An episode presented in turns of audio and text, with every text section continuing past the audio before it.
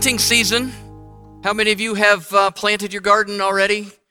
Yeah, we don't do that around here yet, do we? Uh, no, a few of you have. That's good. Uh, we've planted a few uh, uh flowers and things. It looks like there's probably not going to be a frost. When we first moved here, people told us that you should wait till after Mother's Day to plant anything. So, uh, uh, so we did. Um, and a few years, we well over the years, I guess I've realized that it's probably more like Memorial Day before before we can really know that there's no no big heavy frost that's coming.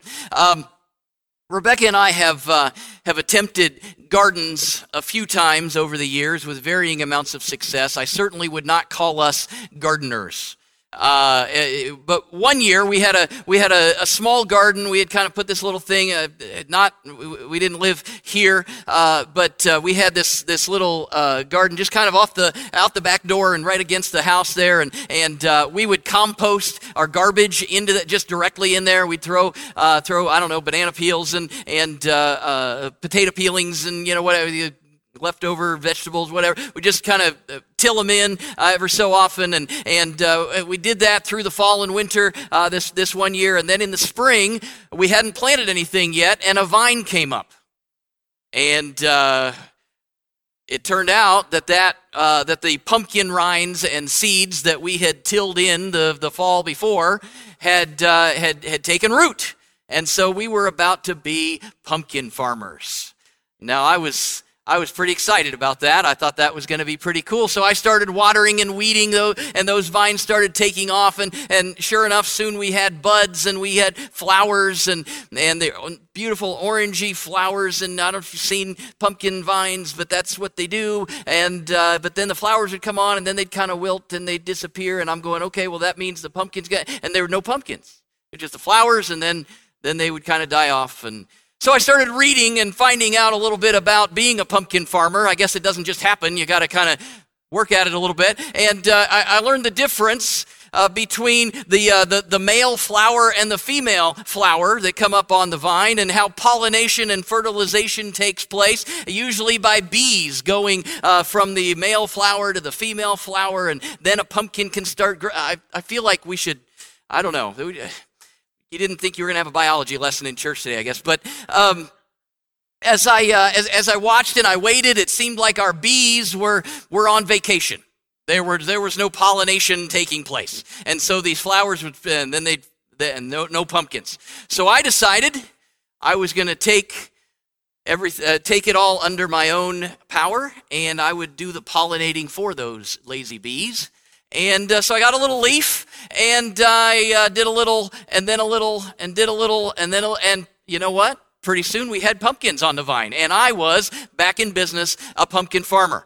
And uh, and and so uh, anyway, it was it, it, was pretty cool, and and I had visions of charging admission to uh, take family hay rides in our backyard at the uh, at the that suburban backyard that we I, I think at the end of the, the, the, season, when fall rolled around, we had about, I don't know, 10 or 11 pumpkins, most of which were maybe the size of, well, maybe a little bit, probably not as big as my head. And they weren't like round, they were kind of misshaped. I don't know. They, uh, it'd be nice to have had another season or two to maybe figure that out. But it was not a bumper crop. We didn't have any wagon tour, hay wagon tours, but it was, it was fun that experience along with some other uh, experiences over the years just in out in nature and, and learning new things and all of that uh, has, has just uh, done well done a lot but it, it has increased my awe and wonder at how god's creation works. With the right amount of sun and water and nutrients a little seed can grow into something amazing. And over the next few weeks, we're going to spend uh, some time with this nature metaphor. Uh, I love that imagery in Psalm one. We just uh, we just heard in that in that video describing a person who is righteous, uh, following God's ways. Uh, verse three in Psalm one says that a righteous person is like a tree planted by streams of water, which yields its fruit in season, and whose leaf does not wither. Whatever they do prospers. So, over the next few weeks, we'll be considering what it takes to become like that tree, flourishing in our relationship with God. And today, I want to zoom in on how a good tree or a good plant starts out. It has to be planted. Now, as I said, I, am just in awe of nature and, and the complexity and how it all works. And, and, and I think seeds really have to be uh, toward the top of the list of things that just, just blow my mind. Uh, we were recently in, in Central California and we spent a day at a place called Calaveras Big Trees State Park. And they say big trees, they're not lying. The, the, giant sequoias are there. Some grow over 200 feet tall and uh, 20 feet in diameter. Naturalists estimate that, that some of those trees have, have been around for more than a thousand years. I'll show you a couple of pictures. There's, uh, there's one just standing at the base. Go ahead to the next one. So there's me at one that was uh, down. You can see we were up in elevation a little bit, and there was about four feet of snow on the ground. So that was kind of crazy. So really, the trees are much taller. They're about four feet taller than what you are seeing there. Uh, just Little joke. Okay, there's me and Nick at the base of uh, at the base of one of the trees. So uh, anyway, um, it all starts out with this. There, you can see a little picture there. Um, I stole a pine cone. Don't uh, don't turn me in. Uh, uh, they, they they say that a, that a cone like this has up to 200 seeds in it, and you see the seeds kind of pulled out there in in uh, in that person's palm. Um, and each of those seeds has the potential to grow into one of those big trees. And the average tree produces between 10 and 20,000 pine cones every year. So that means that one tree could have up to 4 million seeds at any one time. Kind of, again, mind blowing. And if you think about it, there's the potential for an infinite number of seeds baked into every single seed because that seed can grow a tree that can grow millions of seeds and each of those seeds can grow a tree that can grow a million and we just it just goes i mean it's just it's mind-blowing to think about. But not all seeds grow. That forest of giant sequoias that we walked through that day uh, was, was great but there are not millions of trees there I, there's not even hundreds of those trees there. Uh, that tells me that most of those thousands or millions of seeds that are produced by those trees never end up in a place where they can develop into anything beyond just a little flake of potential, right? They, they never get planted. Or if they get planted, they get planted in a place that is not conducive for growth. The surroundings and especially the soil make all the difference. Those seeds have everything they need baked inside of them in order to grow a huge tree, but they have to be planted in the right place. Jesus told a parable about all of this. It's one of his most well known stories, and it's all about a farmer planting seeds. I want to read it from Luke chapter 8 today. Uh, Jesus uh, talking to the crowd, what says in verse 4 While a large crowd was gathering, the people, and people were coming to Jesus from town after town, he told this parable. A farmer went out to sow his seed. As he was scattering the seed, some fell along the path. It was trampled on, and the birds ate it up. Some fell on rocky ground, and when it came up, the plants withered because they had no moisture. Other seed fell among thorns, which grew up with it and choked the plant. Still, other seed fell on good soil. It came up and yielded a crop a hundred times more than what was sown. When he said this, he called out, Whoever has ears to hear, let him hear. Now, in this passage, uh, uh, the disciples asked Jesus to explain this to them. Now, they didn't do that all the time, but uh, sometimes it's indicated that Jesus took them off to the side and explained things to them. This is one place where we actually read the explanation. Jesus uh, said, Okay, I told this story. Uh, come here, let me tell you what it's all about. So, in, in verse 11 of, of Luke chapter 8, it says, This is the meaning of the parable. The seed is the word of God. Those along the path are the ones who hear, and then the devil comes and takes that word, takes away the word from their hearts so that they may not believe and be saved. Those on the rocky ground are the ones who receive the word with joy when they hear it, but they have no root. They believe for a while, but in the time of testing, they fall away. The seed that fell among thorns stands for those who hear, but as they go on their way, they are choked by life's worries, riches, and pleasures, and they do not mature. But the seed on good soil stands for those with a noble and good heart who hear the word, retain it, and by persevering, produce a crop. It's an amazing picture of how things work in our spiritual lives, and it's a great description of, of God's Word, the, the, the good news of Jesus. Uh, whenever the message of God is shared, there is amazing potential for lives to be changed, for spiritual life and beauty to take root and to develop. The truth of God is like a seed and it has huge potential. One thing we, we have to see first off in this parable is that the seed of the Word of God will not fail. If God's work is limited in our lives, it's not because the seed was faulty or rotten. It's not God's fault. Whenever God is at work, there is always the potential for a huge harvest. God sized results are always possible because all of that is baked into the seed. Just like life is baked into each and every seed that is in, in nature, there is life in the Word of God. And there's, there's nothing uh, faulty or rotten about it. What keeps us from getting God sized results in our lives isn't a problem with the seed, but it, in where it is planted because there are different kinds of soil. Jesus said that the, the types of soil in this story represent the types of hearts that people have when they encounter the seed of the Word of God. Uh, we, we receive spiritual truth in different ways. I guess we could look at it that way. Jesus described four types of soil, but only one was ready for growth. Only one was ready to see God sized results. So as, as we walk through these, see if you can recognize what soil your heart is like. The first uh, place that the seed fell was along the path. Uh, these, these hearts are hardened. Some of these hearts may be opposed to the Word of God, while others are just oblivious to it. But either way, this parable is clear that a, a seed will not grow where there is hard, unyielding soil. People with hearts like this are, are not looking for and aren't ready to receive anything from God a huge danger for those who have hard hearts, resistant to the, uh, the, the seed, the word of God, uh, on the path. Uh, a huge danger is that they are susceptible to the devil's influence. Jesus said that those birds that came and, and, and got the, uh, the, the seeds from the, from the path represent the evil one who snatches away the seed that's sown. People who think they don't need God are right where the devil wants them. And any seed that comes into their lives is explained away or ridiculed quickly, and, and they get even more hardened against the influence of God. No planting takes place on the path.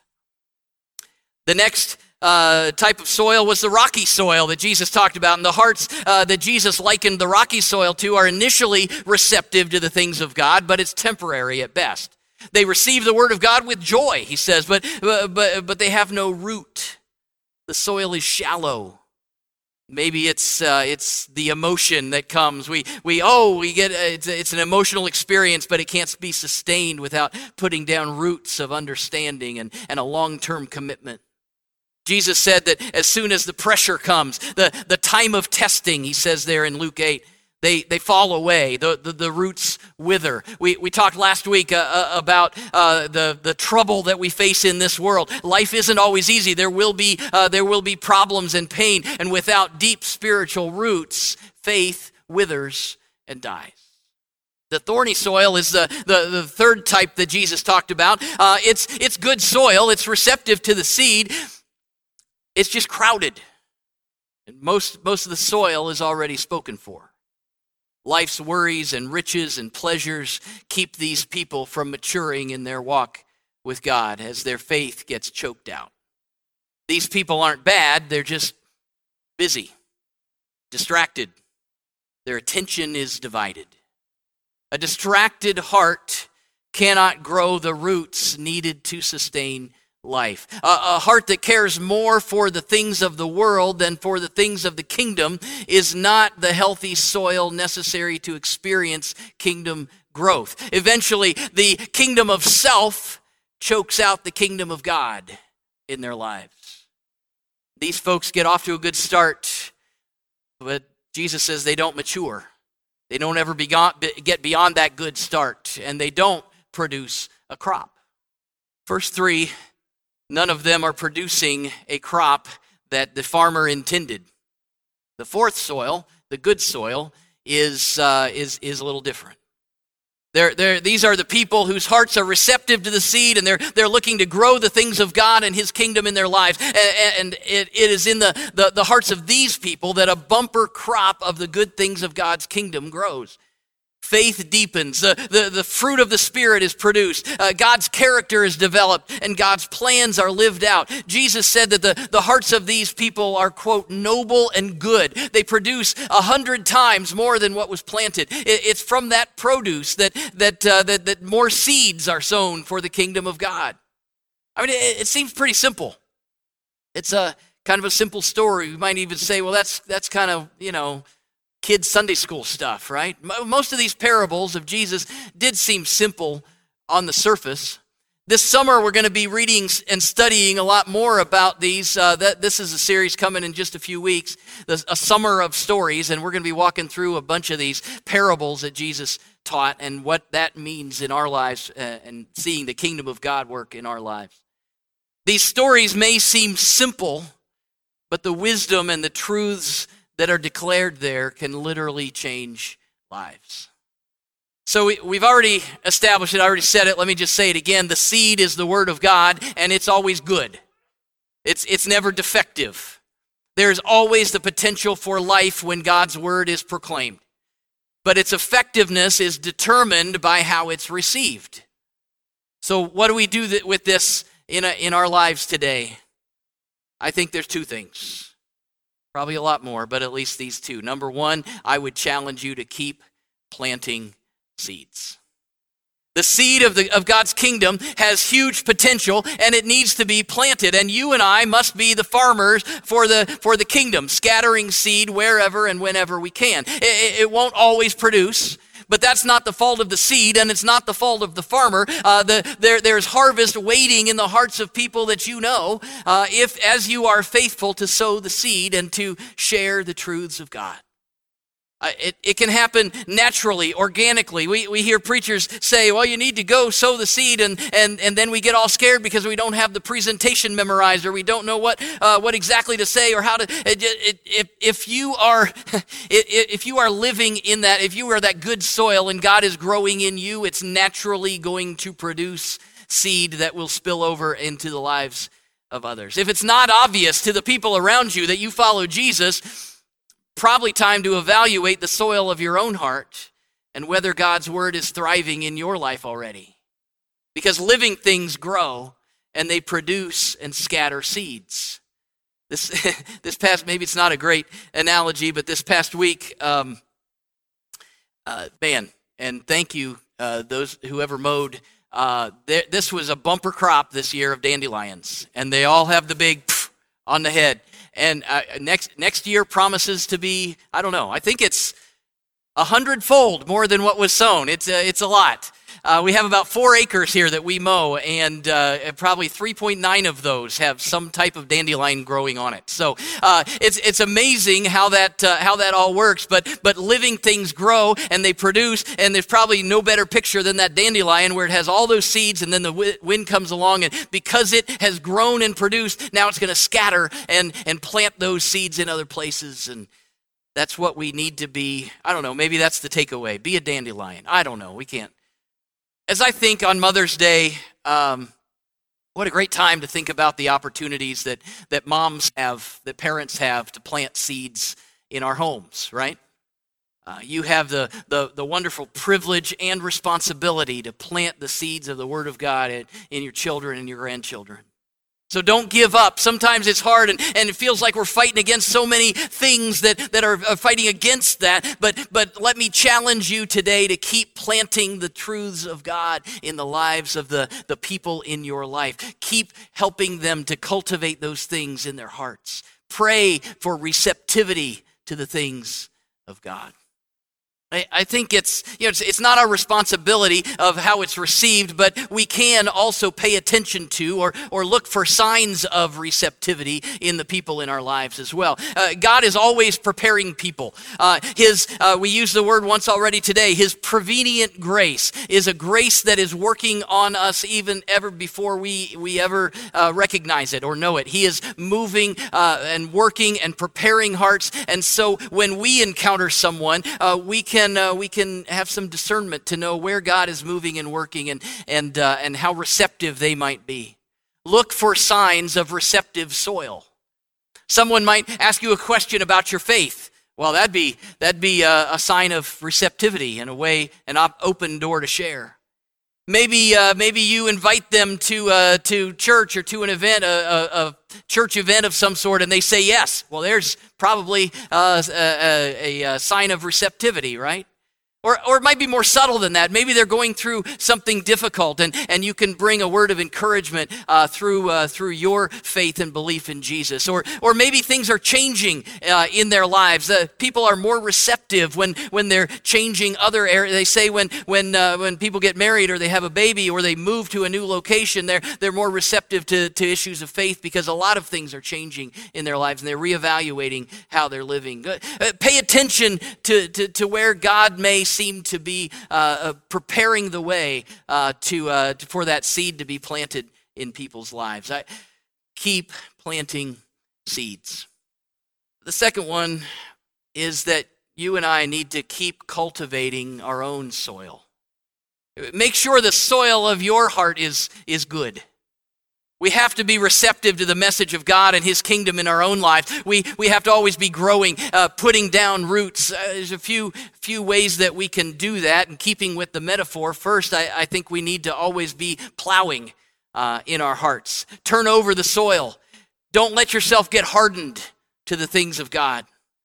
Primarily, that means remaining humble that means being open to the fact that you might not have it all together and you might just have to ask for forgiveness about something and, and uh, uh, there might need to be some repentance going on. And, and we're always seeking out to, for God to, uh, to do His work in our hearts. Turn over control of your life to God. Keep that soil soft. The, the, the seed is good and it will take root if, if the soil is good. So we need to plow. I think we also need to weed. Don't let the, as Jesus said, the worries, pleasures, and riches of life take root in your heart. If, if you do, they will limit the effectiveness of God's work. And, and if left unchecked, they will choke him out completely. I, I think this is, this is a big thing for us in, in this day and age, uh, for, uh, especially for good church folk like, uh, like those of you gathered here in this place today, right? But we can get distracted real easily and we can slowly let the things of this world take precedence over the things of God. After, after many failed attempts at gardens, the number one thing that, uh, that discouraged me more than anything else is weeds. I mean, weeds are no joke. And you can pull them out today, and by tonight, there's more coming up. And, uh, and they're, they're strong little boogers. They're a whole lot stronger than the good stuff that you're trying to grow, right? I mean, it's, it's, uh, it's no joke. And the same is true in our spiritual lives. There are so many things, maybe not even evil things, just things that we crowd our lives with, that we put as more important than, or maybe just this once we'll do, or maybe we'll push this over so we can, and pretty soon it becomes the normal thing, and, and God gets pushed to the side and, and it gets choked out. We have to make sure that nothing and no one is more important to us than God. We must submit our, our plans, submit our relationships, submit everything in our lives to God and get rid of the things that are distracting us from Him. The weeds. We need to plow, we need to weed, and then we also need to feed. Uh, in order to have good receptive soil, not only do we uh, uh, need to uh, get rid of that, that bad stuff there, but we need to fill ourselves with good stuff. We need to fertilize, I guess. Uh, we need to uh, spend time with God in, in prayer and in the Bible and, and in church and, and, and seeking after the things of God, seeking after the seed of His Word. And that will cultivate the soil of our hearts so that we're ready to respond when God speaks. Feed your soil, the soil of your heart, with, with spiritual habits. So, simple or not, it's kind of foundational, right? We're growing in our relationship with God. How are we growing? Where do you see your heart today? Is your heart more like the path or the rocky soil or the, the, the thorny places or the good soil? Honestly evaluating your own heart is an essential step in allowing the seed of God's word to be to be planted there and then to grow and to mature in your life. You can be like a tree planted by streams of water, which yields its fruit in season and whose leaf does not wither.